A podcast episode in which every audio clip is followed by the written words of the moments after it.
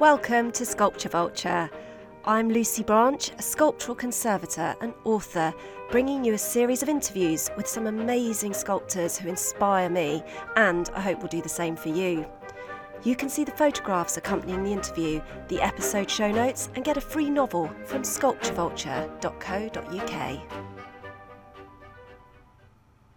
Hello, everyone, and thank you for joining me. It's really such a great pleasure to be able to share my love of sculpture with people, and I just know that you're going to be excited by the work of the artists that I have for you today. If you've ever been to Canary Wharf in London, you will know that there is the most magnificent outdoor sculpture collection, which I'm very proud to be able to say my conservation company has the great privilege of working on. And that's where I first came across Hugh Chapman's work. Though we've never actually met in person, he and I, I feel, have become friends over many of the conversations that we've had about his work. And the more I know him, the more I can see his personality, his voice in his sculptures. And they really are incredibly unusual. And I encourage you to go and have a look at the blog post, which has lots of his pictures in it. I began our discussion today with asking my favourite question, which is if he'd always been creative. Yes, I have been ever since I was a boy. I always was very interested in painting and drawing and making models and that sort of thing. I was very fortunate in the sense that my parents um, always encouraged uh, creative activities as much as academic ones, which gave me a great breadth of experience. What did your parents do? Uh, my mum is a retired specialist in paediatric dentistry, and she's currently a visiting fellow in School of Psychology at the University of Lincoln. And she also she does a lot of research into dental phobia and sort of occupational stress to do with the treatment of patients uh, on behalf of the dentist and, and, that sort of thing. So it's a pretty interesting pretty interesting career uh, for her. And my father, he's uh, he's just retired. He was a research and development software engineer in the world of heating and control systems, which is a bit more exciting and varied than it might sound. I mean, mum's quite creative at sewing and, and that sort of thing, which she was taught by her mum. And my dad has painted watercolours and, and that sort of thing uh, for a lot of his life, and he was designing model aircraft as a as a boy and a young teenager, and uh, we, we in fact still to this day fly them together. Sounds cool. Yeah, yeah, it's good until you crash them, but uh, that's a useful skill as a young boy to learn that when you do crash your model, it is possible to put it back together again. But no, they were they were very good, and um, in fact, they sacrificed a great deal for me because well, I am severely dyslexic, and at school I was basically uh, it was resigned to the fact that I was thick, um, and they remortgaged the house to send me to private school where education in, in the arts and creative subjects was was actually more prevalent anyway. So I was very fortunate to go to schools where it was understood that academic or academia wasn't everything. Although I did struggle with the feeling that, you know, my brother he's very academic as well. And in my early life, I struggled with the feeling of I needed to do something academic. And I would have been much better off had I, at an early age, established that being a creative person was a good thing and equally as merited as being highly academic. Isn't it funny though how we we resist our natural inclination just because of the situation around us? I think my father was the same. I mean, he was a real genius as an artist and, and became a restorer. But the thing is that that the art part of it, he said, saved his life because his his dyslexia was so severe that he felt inadequate uh, compared to everyone around him who could do all sorts of things that to him were virtually impossible. Yes. I mean, it's a deeply difficult position to be in, particularly when you're told that your GCSE English and maths um, except you're not going to have a life unless you succeed well in those subjects. It's madness. It's an pressure. And I think that certainly in previous times, people were fortunate enough when academia wasn't everything. People at quite a young age, I believe, were recognised for their ability and taken aside and being like, I think you should look at doing this, which if I'd applied myself solely to my creative outpouring at an earlier age, I don't know where I'd be today, but I should imagine in a more advanced place than I am yeah. as I stand today. And so did did it change for you? Did you suddenly think this is it, this is for me? It took me a long time to fully break off from the idea of academic subjects. I think it must have been in the sort of in my early 20s that I fully realised that I had something really to offer and to put myself in a position to forget about that and move on. And, and I did that initially with photography. I, I self-taught myself photography at 13 with my grandfather's old single lens reflex camera. Completely different to digital. These days, it's a whole art. It's, it's a painful learning process. When you can only afford one film a month, yeah. it takes time, but it focuses the mind. I think digital is too easy. No developing. No developing, and you really have to be technically skilled with film because you can't see the result. And um, I fear that a lot of people aren't learning photography properly because they're just looking at the back of screens and saying, well, that's worked. But it did actually turn into be quite pivotal later on in life because I specialised in um, in printing in the darkroom, which is all about light, of course, yeah. which is I mean, absolutely crucial to my where I am today. And when did you start using your hands? Well, every time my parents took me to an art gallery, I would come back and I'd do a painting. And we went to St Ives on holiday when I was about 12 or 13 and we went to the Tate there and we went to Barbara Hepworth's house. And I was just, I can remember it being like, I've just walked into a whole different world. That garden is fantastic. It's, it is astonishing. And the, the sculpture just belongs there. They're one and the same thing. And I was moved. And I had my sketch pad with me. And I drew sculptures the whole way home back in the car. So how long is it back from Cornwall? Well, it depends on the state of the roads, but anywhere between some hours and a day. But I came home and I had some drawings and my dad took me to a wood yard where we went and saw this nice old guy and said, can I have a piece of oak? And he sort of pointed at this bit on the floor and said, oh, you can just have that. And so I made my own rather naive Barbara Hepworth, broke two of my grandfather's chisels in the process on the seasoned oak, which was like concrete. And I can't help but feel that uh, I was thinking about this only earlier, that maybe the experience of carving a piece of oak that's sat around for 50 years put me off because I think concrete was probably more forgiving subject. and especially when, as you say, it's, it's aged to such an extent. Yeah, I mean, if you try to put a nail in it, that you're not going to manage. The nail's just going to bend, basically. Yeah. Um, and you can see why sculptors carve green wood because otherwise you'd be there for eternity. Yeah. But Barbara Hepworth's probably laughing her head off. probably is. She probably is. Uh, and it's funny because it kind of goes back to what we were talking about earlier about relinquishing things. I wish at that point I'd realised what an impact that had on me and focused more attention on maybe that this is what I should be doing. Because I don't think anything has had such a bearing on my life as that visit. And so when did you start creating again? I started work as a commercial photographer and I was earning quite a lot of money, but it was awful. And I thought to myself, I can't deal with this life. It's too stressful. Taking photos of products, factories, yeah. um, that sort of thing. It really wore me down very quickly. And I thought to myself, I don't want this to be my life.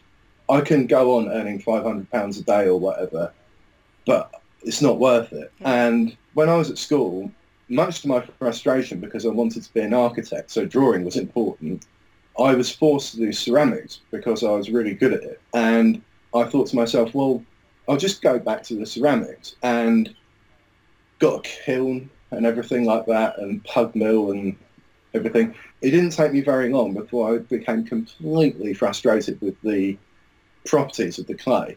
Its lack of um, s- structural strength, um, mm-hmm. its inability to make very, very um, controlled surface. Um, and a lot of the time it's dullness or a lot of glaze looks quite tacky. And it didn't take me very long, probably a year of that before I got completely fed up with it, if less than that. And at that point, I got a welder off a friend's dad and made my first steel armature and started using concrete. And then after that, that's where I really sort of, it, everything fell into place. And the materials that I started using, the ability to make armatures. Um, and that's when I really found place my thinking and where I am today in, in the work um, that I now make. What's your process now? Well, 50% of my work has been made with a steel armature, which has its benefits. Obviously, you can get a great amount of structural strength with it, but it takes a very long time. One of my biggest armature had 140 metres of steel bar in it. My Uh, it took me two and a half months. So I I, I use that as a as a framework, or either that or I use um, polyurethane foam uh, these days, which has its good points, but I I don't really like the petrochemical yeah. side of things. But I haven't yet found a material that that is a better substructure. Uh, and then um, yeah, I use a sort of polyurethane on top of that yet again, which worries me. But my sculpture, the surfaces are also fine and the lines are so fine that it really anything else just doesn't hold them. Plaster I gave up on years ago. It's just too soft and powdery. Which yes, I'd love for someone to come up with something that is exactly the same, has exactly the same properties, but is organic. I mean, Mm, a big ask, I think. yes, yes, It has to suit your hands. It has to suit the the way that you are putting those ideas into that material. yes. I mean, I think one of the things that is one of the most important things about sculpture is, is that it's structural and that you can do things with it using the right materials that means that you can create structures that might not exist in other places like architecture or functional design because they have it has no use. A lot of my work has to deal with large cantilevered weights, which obviously things like clay are, no good for because they're very they're very heavy and their strength for the weight is almost non-existent, which is why the you know having a, a very strong underpinning to the work is is vital before I then put the surfaces and lines on it. That's quite unusual way of working, though. It is quite unusual, and I think that maybe that's partially because of my unusual arrival into sculpture, having had no education in it.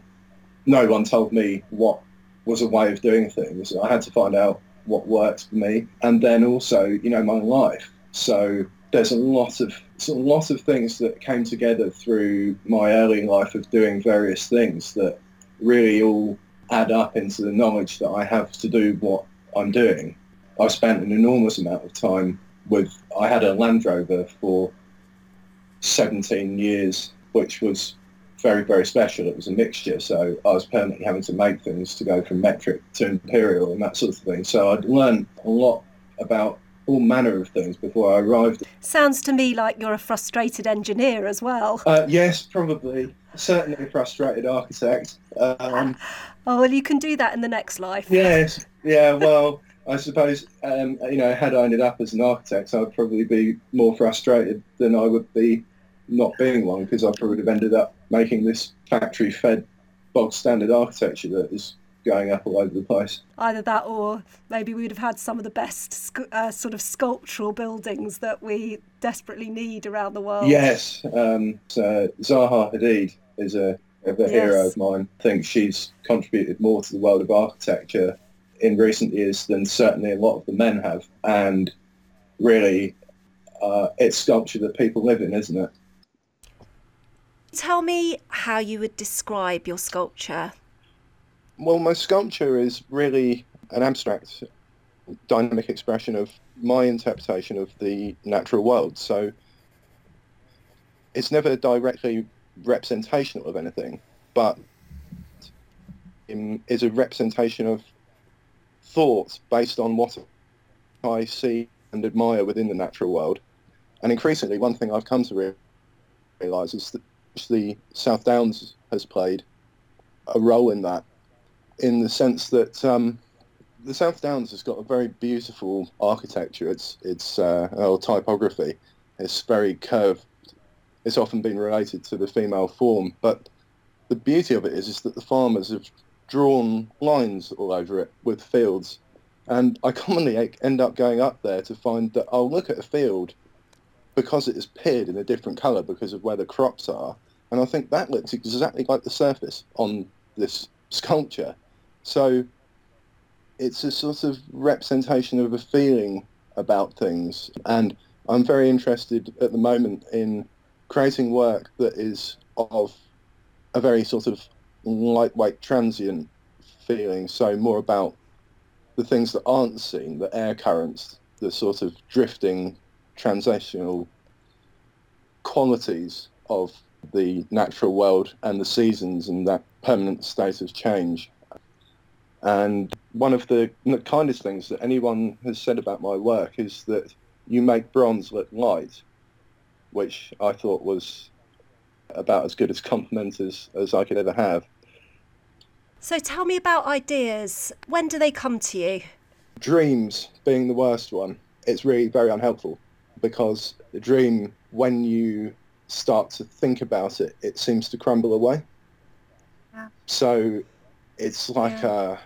a, a ghost of an idea, if that makes sense, in the sense that you can't actually pin it down. But the, I think the most annoying time as well is when you're actually, you know, when I'm working on something else that I get an idea because uh, yeah. you are, when it takes you a very, very long time to realize one idea from start to finish, to act on every idea one has is, is almost impossible. And one of the problems I have as well is that when I perceive an idea, commonly represented a three-dimensional model in the mind. So I can visualize it and I can sort of rotate it um, and uh, I'm able to get a very clear idea of what I'm actually thinking of uh, re- uh, realizing in the physical world. But when I draw to try and record that idea, in doing so, a bit like the dream, I break the three-dimensional model that's in my head because I'm trying to. Uh, my brain is thinking in three dimensions, but then is ultimately you're still trans. As much as you can make a drawing appear 3D in in a 2D way, you're making it. You're putting it onto a flat surface so the idea thing is quite frustrating because you can't keep up with time. So for every one thing that I realise, I can only, for let's say every hundred ideas I have, well it'd be more than that, but I can only ever achieve one of them, um, which is very, very frustrating. Well, the only thing is I can say is we're going to have a lot of really good sculptures by the end of your lifetime, though, because At least you're not running out. I out very of ideas. much look forward to. I mean, how great would it be if, in some way, the digital world could be more connected to one's brain and physicality? Because, of course, if you were using rapid prototyping or CNC machining or something like that, if you can get the idea very fluidly through the computer, you could be making ideas every day such a great. I know uh, AI puts a lot of people off, but I also think it's going to open up a lot of opportunities for us all yeah. to have like an assistant. If it was just your kind of ideas assistant, you're not. You are obviously the creator, but still having something that can process at such speed that is beyond human capacity. It would yeah, be. that would be I mean, something I, incredible. we'll have to see how we go, but um, I, I kind of suspect that maybe I may be not here when we get that far. Um, I definitely intend to be around to see my, I don't know, my, well, you can already get a voice double. I mean, there's already quite convincing ones. So I kind of, I think AI is it moving is at an incredible rate. I mean, uh, that leads to a whole, I mean, the debate over AI is. Yes, it's one can of worms.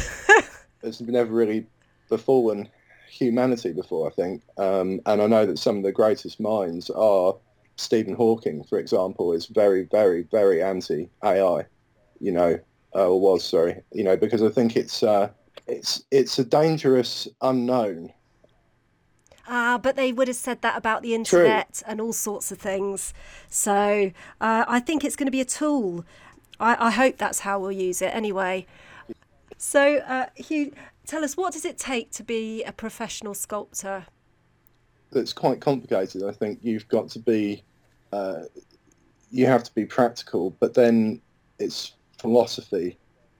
Firstly, stubbornness is absolute yeah, I mean, Tenacity. unless you're completely committed, um, there's not much point in bothering. I'd say. Ultimately, the worst thing about it is, if you've got a problem, it's a problem that only you can solve, and that's a very lonely so, place to be. You know, because it's not like, oh, I, you know, I sometimes I can ask people like if I'm struggling with things, how what they might think, but quite commonly as much as that's helpful, it can be detrimental because they don't fully understand the complexity of everything. So you can look at something in an ideal and say, well, I don't like that, how that is, but that might be like that because of everything else. And that can be, hmm. you know, a bit like what I was talking about, dreaming when you're when you've got a problem, you know, working through it on your own is challenging. And some of the decisions that one has to make um, uh, irreversible, which is tough because uh, let's say I decide that I'm to, well, I might decide to cut something off. That's something that I may cut off. I may have spent months working on, but I can't be absolutely sure that cutting it off is the right thing to do until I've done it. Um, so there's a sort of anxiety there. So I think a, a, an ability to deal with a fairly heavy mental load is pretty important because ultimately being a sculptor, I think, is a lot of problem solving, but a sense of sort of philosophy as well. I speak about him earlier, but I'd like to think that my grandfather uh, could see what I'm doing. He used to call me his little philosopher, and it's a shame because he was an amazing artist and he was never able to fully apply himself um, because um, of his job teaching, and his wife wasn't particularly keen on it.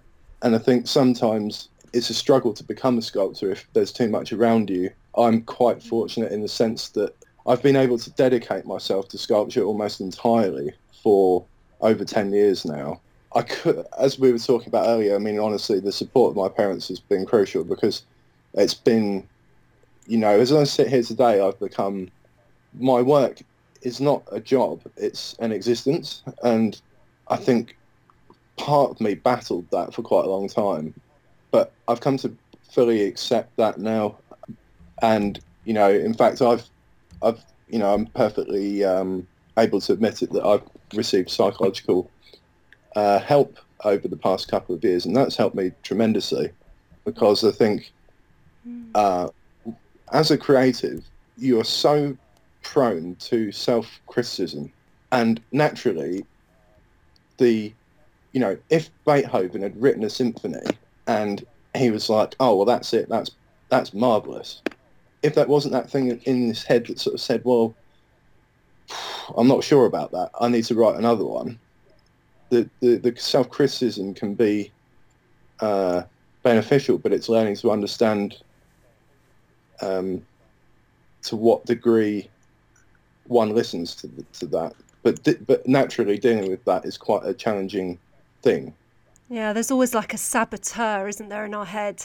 There's always saying it's not good enough, no matter what you've done. I mean, the amount uh, my struggle I always find is that I want to change everything. So I've, you know, finished a book, it's done, and then I, I, in my head, I'm still thinking, oh, maybe I should have given that a different ending, yeah. or maybe I should have, you know, tweaked this character or that. But the problem is that, you know, at some point you've got to leave it alone and move on to the next thing. And even that can be the next, it, that can be to a situation like a relationship with a person, or I might have to, you know, get on yeah. with deal with my children or something.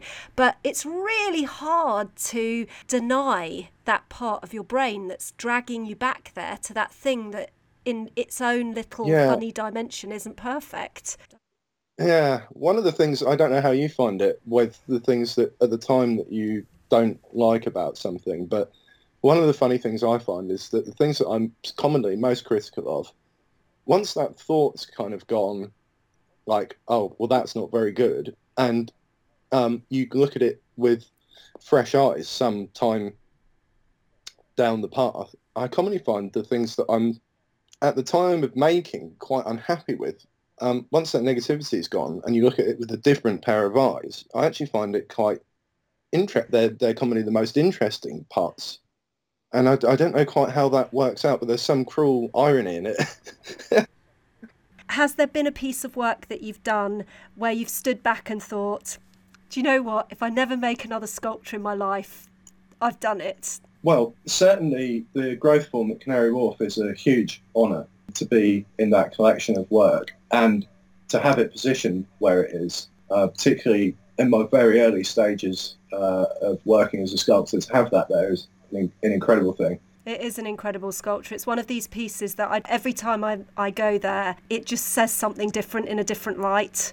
And because of all the beautiful planting they've got around there as well. I think they just it, it changes every day. It, I, I always think about it, it. The sculpture and the location are both amplified so much by that, by their mutual engagement. And so that sculpture was on loan for a few years before Canary Wharf actually bought it. And um, I was told the reason why they, they actually bought it was because because of the public response to it.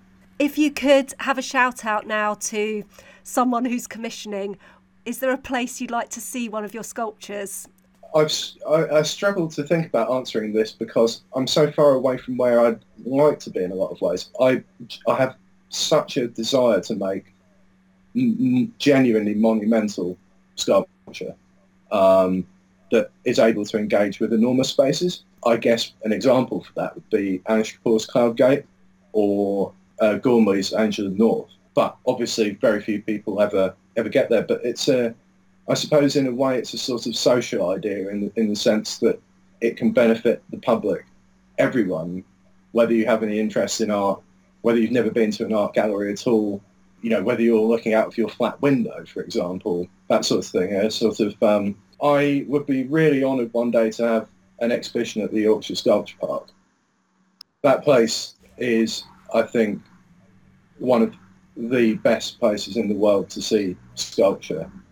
The, you know, the landscape. I completely agree. Yeah. Um, I went to see a Tony Cragg exhibition there, and it was just mind blowing. That was the most recent one, but that would be a great honour. And then, um, for me, one thing I'm very interested in is my work being installed in a strangely in, in a cathedral.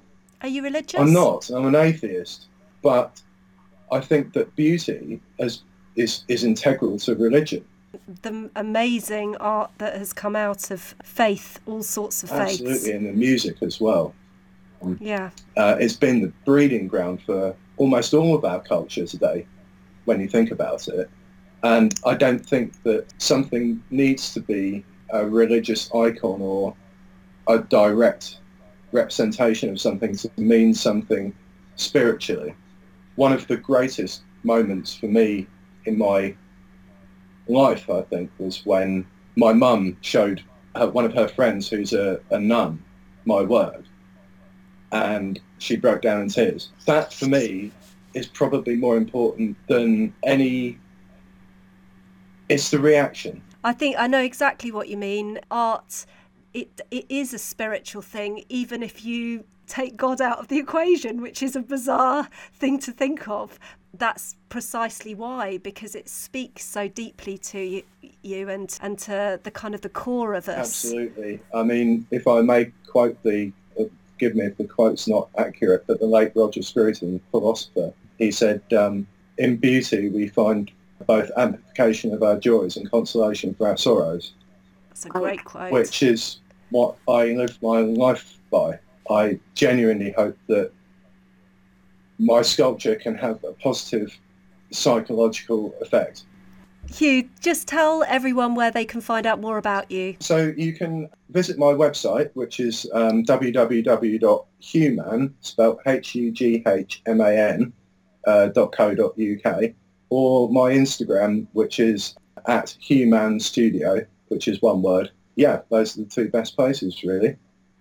And do you do you look quite like Instagram? Do you spend a bit of time on there so uh, fans can talk to you? I was terrified of social media because of people portraying their lives as perfect on Facebook and so on.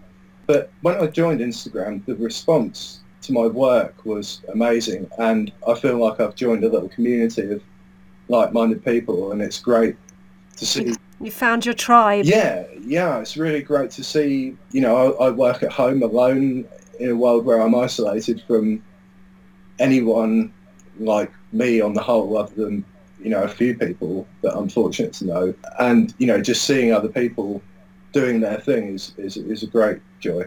And great. Well, thank you very much, you, for the time you spent with us today, and I hope to speak to you again soon. Thanks very much, Lucy. I studied history of art as half of my undergraduate degree, and so I'm more than aware of the concept of the myth of the artist. But I think that Hugh Chapman might be precisely the kind of character that that myth was based on the solitary creative genius. So much of what we discussed today resonated with me. How we often put great value on what our weaknesses are rather than our strengths and of how vital the support he's had from his family has been. Without their role, it's highly unlikely that Hugh would have been able to have his career at all. And it does often take someone else's belief in us to really ignite our own confidence. And that's certainly been my experience with writing. I wrote my first novel and then left it in a drawer for years and years. I mean, back in the day when you used to print things out and leave them in drawers, obviously that's not the case anymore, but that tells you how long ago it was. And it was my dad's prompting which made me be brave enough, or I should say nagging rather than prompting, to peek at it again and just to look whether there actually was anything of real merit there. And finally, how we have to have the space in our lives to create. And that usually has to come at some great sacrifice. I certainly struggle to find the time to write. And so when the idea of a book just gets too strong for me and I can't manage to keep it in any longer, I have to make the very conscious decision to make a really busy life. I have three kids, a business, a very long suffering husband. I have to make the very conscious decision to make an incredibly busy life even busier.